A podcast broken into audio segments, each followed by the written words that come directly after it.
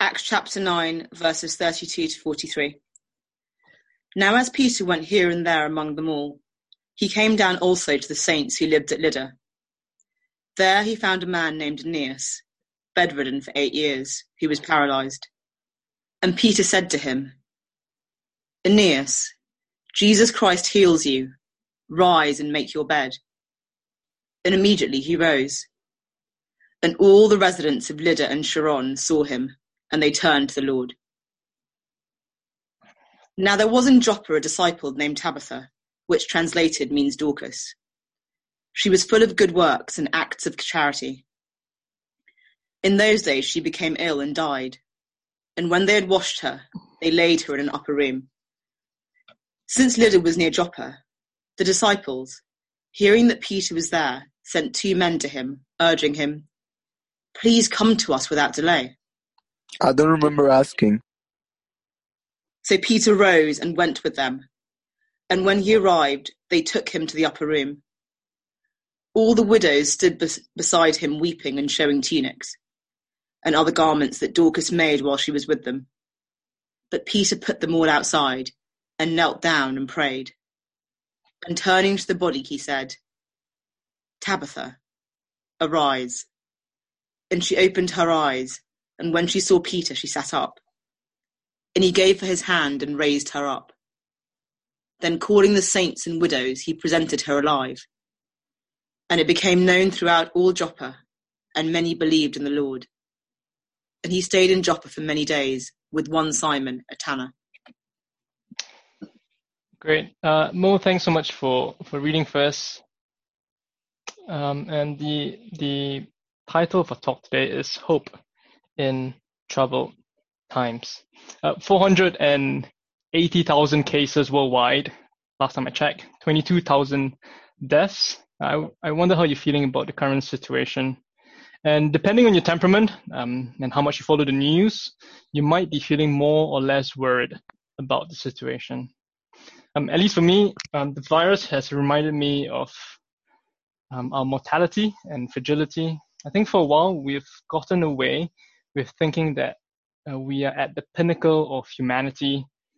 Uh, medical and technological advancements has made us feel somewhat, somewhat invincible. You see, with death rates increasing every day, um, I'm personally reminded that life, life is not given. And so the, That's the so deep. we need to grapple with today, and that the whole world needs to grapple with today, is the question of hope. Um, is there hope today? Uh, you see, we can look to our governments for hope. A huge amount of money has been pumped into the UK government, uh, the UK economy just over the past week, and maybe just more, uh, more, the more that will be coming in this evening. You see, the new restrictions been put in place uh, to stem the spread, and I mean personally, I'm really thankful for what the UK government has been doing. But you see, no politician knows for sure that things won't get worse. Or no one knows for sure. And we can look to a healthcare for healthcare system for hope. And the NHS has been doing an amazing job so far to support the number of rising cases. But likewise, there's there's no end in sight, and there's no guarantee that things will recover. I mean, who knows uh, the lasting impact that the virus would have upon us? So the question that we all need to grapple with today in this situation is: Is there hope? Is there hope today? Where do we find hope in these troubled times? Well, if you just joined us for the first time today, I want to say very welcome, and I do hope you keep coming back.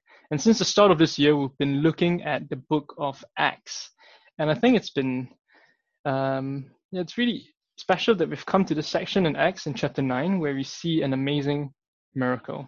And it's not the first time we've seen a miracle in Acts uh, throughout Acts, we've seen uh, many amazing miracles. In chapter 2, uh, we've seen that um, there were signs and wonders done by the apostles.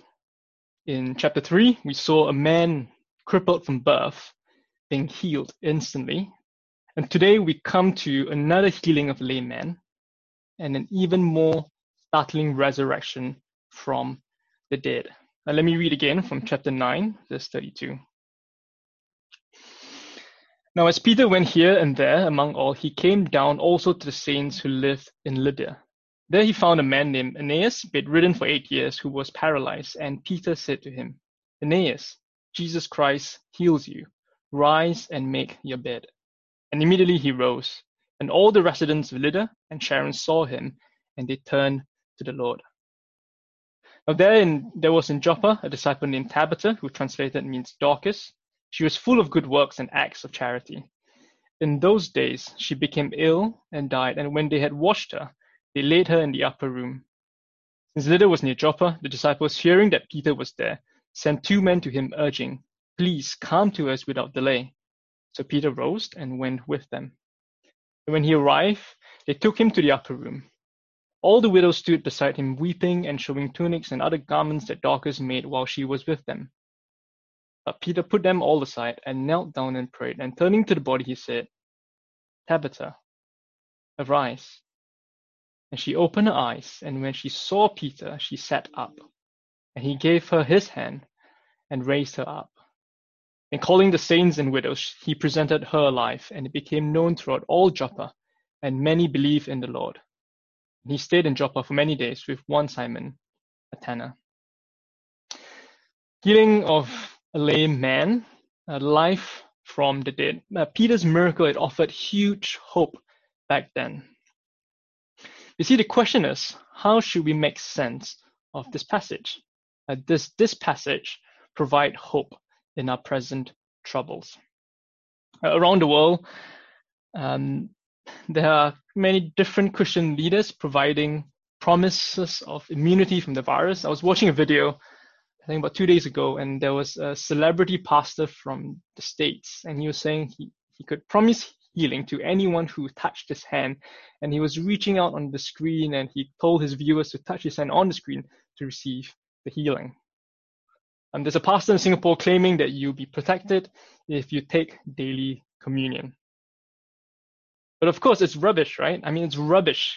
Christians are not immune from the coronavirus.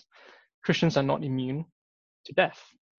See, many Christians died in Acts, and think about Theophilus, who is the original reader of Acts.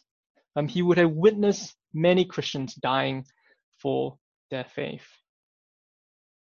So, how should we make sense of today's passage? I mean, does this passage provide us any hope now? Uh, remember, Acts is, is not prescriptive, it is a descriptive. So the first thing we need to realize is that this passage, uh, it functions a bit like a drum roll. Um, we are on our first point, if you have the handout, and I'll try to share on the screen. Over here. Um, we're on our first point, and there is something big that is about to happen. There's something big that is about to happen. Well, there are two pitfalls when you read a passage like what we have today. Uh, the first is that this we can read this text with a religious text filter on. You know, the one that says, "Oh, it's a great story," but it didn't actually happen. The thing is, but it did happen. And Luke is a historian, and he is recording for us what happened. There's game-changing hope here. Imagine the stats in the UK. Um, was just looking at it on the website just before this talk. The number of cases, 9,529. The number recovered, 135. The number of deaths, 465. Number of resurrections, 465. See, what's being, what's happening here is not just immunity from illness, it's dealing with the ultimate problem, death. And it did happen back then. And Luke here is pointing to us that something big is happening. And perhaps the second pitfall of reading this text is to um, expect that resurrection happens quite a lot in the Bible. But the truth is, in the Bible, resurrection from the dead only happens five times twice in the Old Testament and three times in the New. In the Old Testament, you have Elijah and Elisha, and in the New, you have Jesus, Peter, in our passage today, and Paul. And in our passage today, Luke describes Peter a bit like Elijah. See, uh, Peter, he gives life to someone outside Israel in a foreign land, uh, that's in Joppa. Likewise, in Elijah, he gave life to the widow's son outside Israel. Uh, like Elijah, Peter kneels down to pray. And like Peter and Elijah, both resurrections happens in an upper room. Peter here, he's described like a new Elijah. But not only is he like Elijah, um, he's also a bit like, a bit like Jesus. Luke chapter 5 and chapter 7. Um, Peter is, uh, the, way Jesus heals the young man, uh, the words that Jesus used is arise. He tells the young man to arise. And likewise, Peter here, he says in verse 40, Tabitha, arise. It's very similar fashion, uh, the way Peter and Jesus heals the dead man. So Peter here is described both a bit like Elijah and Jesus. And what's the point? Why does Luke, our author, describe him this way? I think the point is, is pretty straightforward. It is saying that there's something big about to happen. It's the author's way of getting his readers ready for something big. Uh, imagine the sound of a drum roll uh, before the great reveal, or imagine a big sign. Uh, think about driving on the M25 when you look up and you see a big sign saying Central London with a big arrow pointing there. And that's what the passage is doing today. Something big is about to happen. But what is the great reveal? What is the big thing that's going to happen? The big surprise is after chapter 9, we get chapter 10. Uh, chapter 10 is the big reveal. And if you are following the handout, we are on our second point.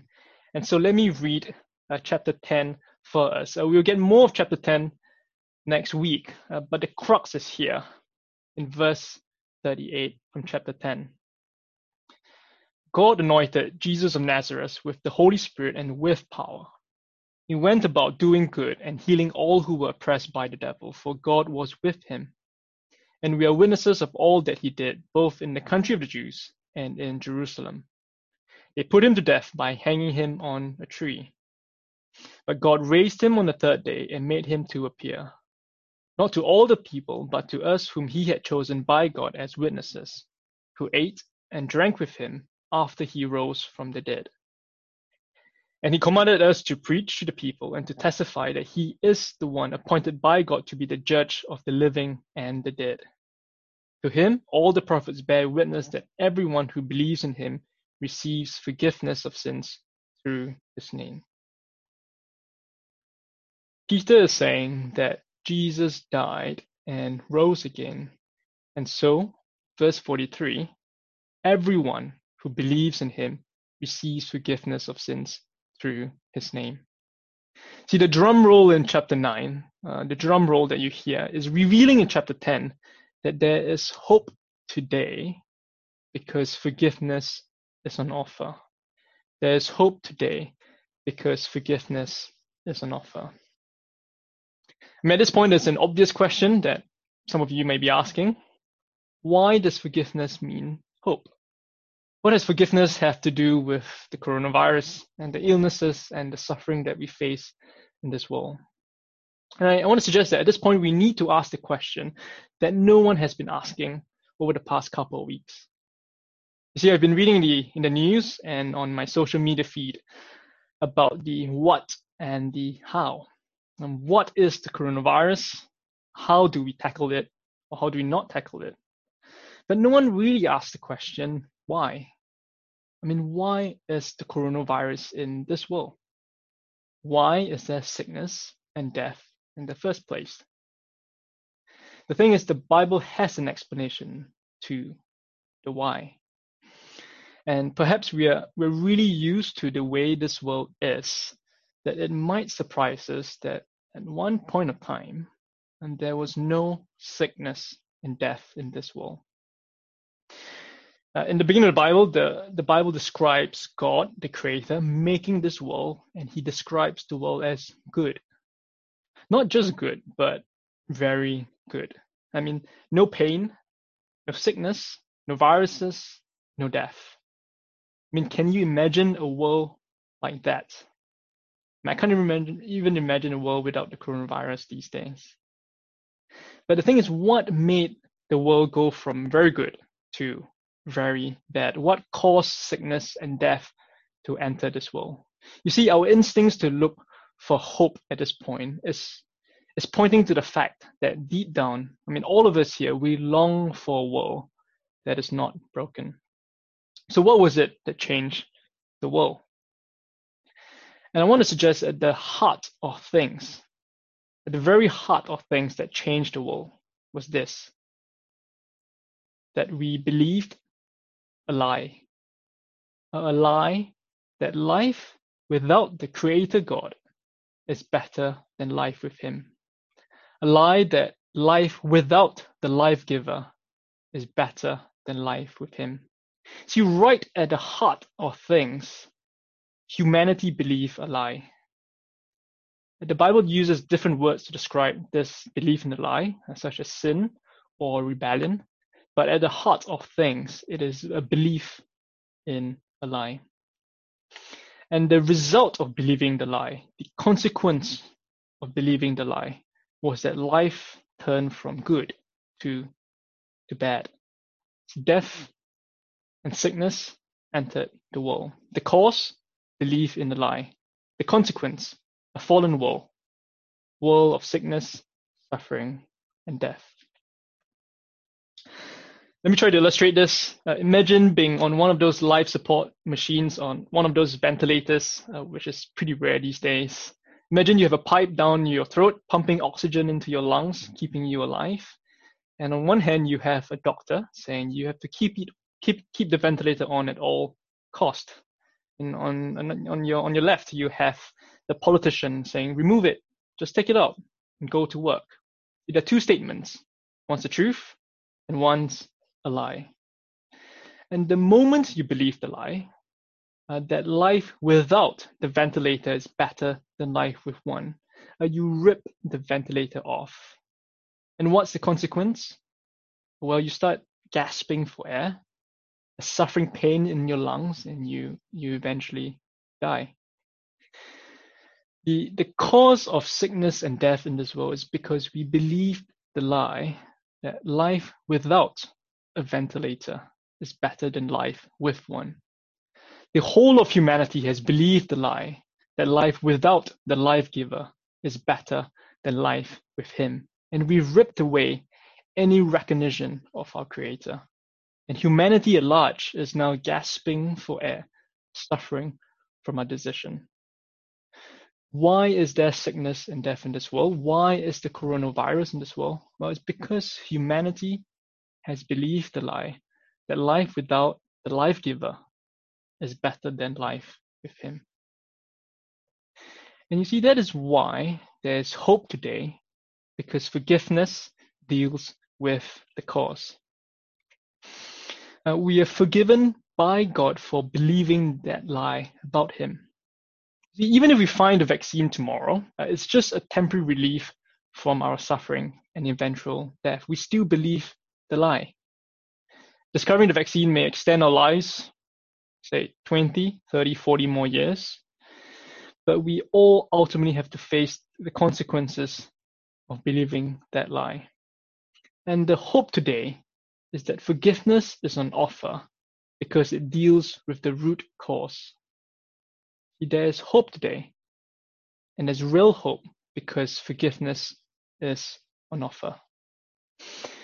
See, there is also hope for the future. Accepting forgiveness from God may not provide you immunity from the coronavirus, but it will give you hope for the future. Uh, the Bible speaks about a time where the world will go back to very good, the state of being very good. There's a really beautiful description in Revelation, and let me read it for you. Revelation chapter 21. Then I saw a new heaven and a new earth. For the first heaven and first earth had passed away, and the sea was no more. And I saw a holy city, New Jerusalem, coming down out of heaven from God, prepared as a bride adorned for her husband. And I heard a loud voice from the throne saying, Behold, the dwelling place of God is with men. He will dwell with them. They will be his people, and God himself will be with them as their God. He will wipe every tear away from their eyes, and death shall be no more.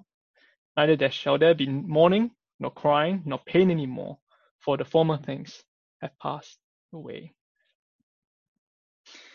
You see, in this passage, we're giving we're given a picture of uh, a glorious future, and there will be a time where there will be no more crying, no more pain, no more suffering.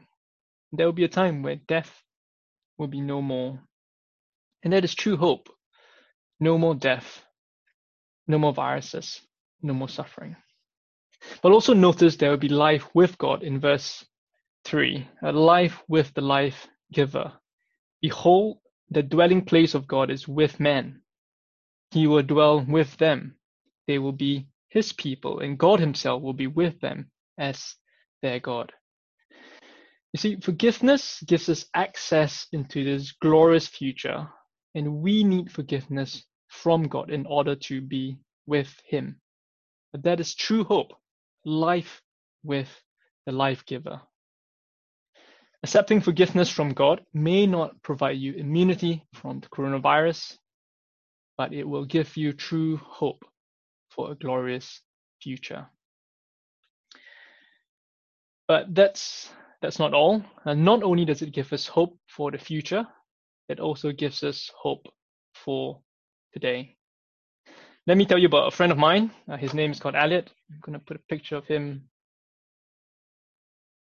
um, that's Elliot there on your screens. Um, Elliot is 25 years old and he, he has his whole life ahead of him.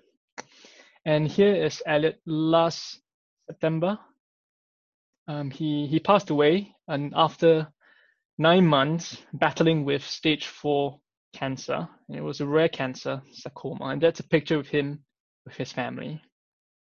And in many ways, Elliot had to re- reckon with the whole question of hope as he faced his cancer. And so Elliot is a Christian, and here's what he wrote to his family and friends before he died. And here's what Elliot says It saddens me that I have to say goodbye to everyone and I, I, that I have known and been close to. And while you can be sad for me, I hope it will not affect you negatively in any way, because I have been experiencing great joy amidst all this suffering for the past nine months. I never had any doubt towards God or any worries for the future, but I will be I will now be resting till Jesus comes back to welcome us into his kingdom, a much, much better place than this current world. The hope I have in him and his promises has brought me so much joy in my life that I can't deny I felt a lot more joy in my sufferings for the past nine months.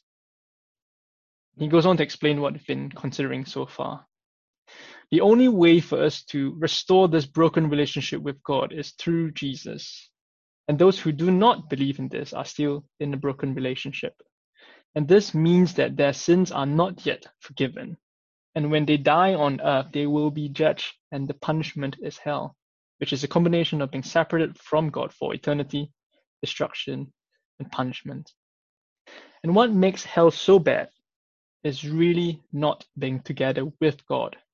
The sufferings will be many more times worse than the ones we face on earth, and it will be for eternity. And then he speaks about his experience of going through chemo. I have tasted poison, and I really don't want my friends or family to taste it for eternity.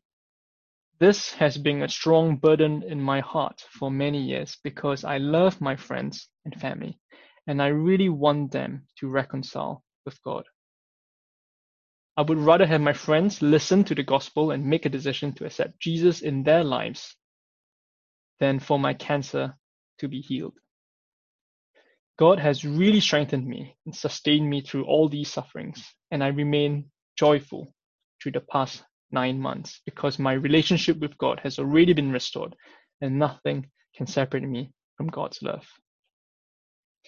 See, forgiveness gave Elliot a real hope in the present because he knew that his relationship with God was restored. He says, The hope I have in him and his promises has brought me so much joy in my life that I can't deny I felt a lot more joy in my sufferings for the past nine months. Forgiveness gave Elliot hope beyond his cancer. It gave him joy in the midst of his sufferings. So you see, forgiveness not only gives hope for the future, but it gives hope today. For Elliot, it gave him hope in his present battle against cancer. There is hope today. Two reflections as we as we close.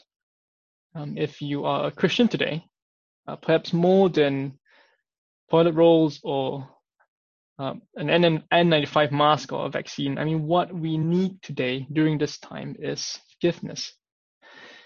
Um, for me, um, I found it hard being cooped up at home, and perhaps for you, you find it hard too. It comes with its own set of challenges and temptations, and perhaps you've been working um, at home and you have had more time on your hands, or maybe you had less time on your hands because everyone is trying to get you on Zoom or on, on Microsoft Teams. But either way, it's given you to given rise to more stress and more challenges. And perhaps it's in this time we need to remember that we have forgiveness from the Father. There's hope today uh, because forgiveness is on offer. More than a cure, we need forgiveness. And perhaps you might not call yourself a Christian or a follower of Jesus today, and I hope that today's passage has given you some food for thought.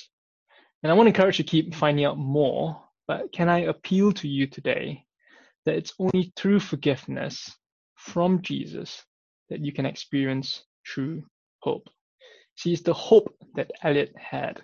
It's the hope that Christians have. Uh, Peter says in Acts chapter 10, verse 43.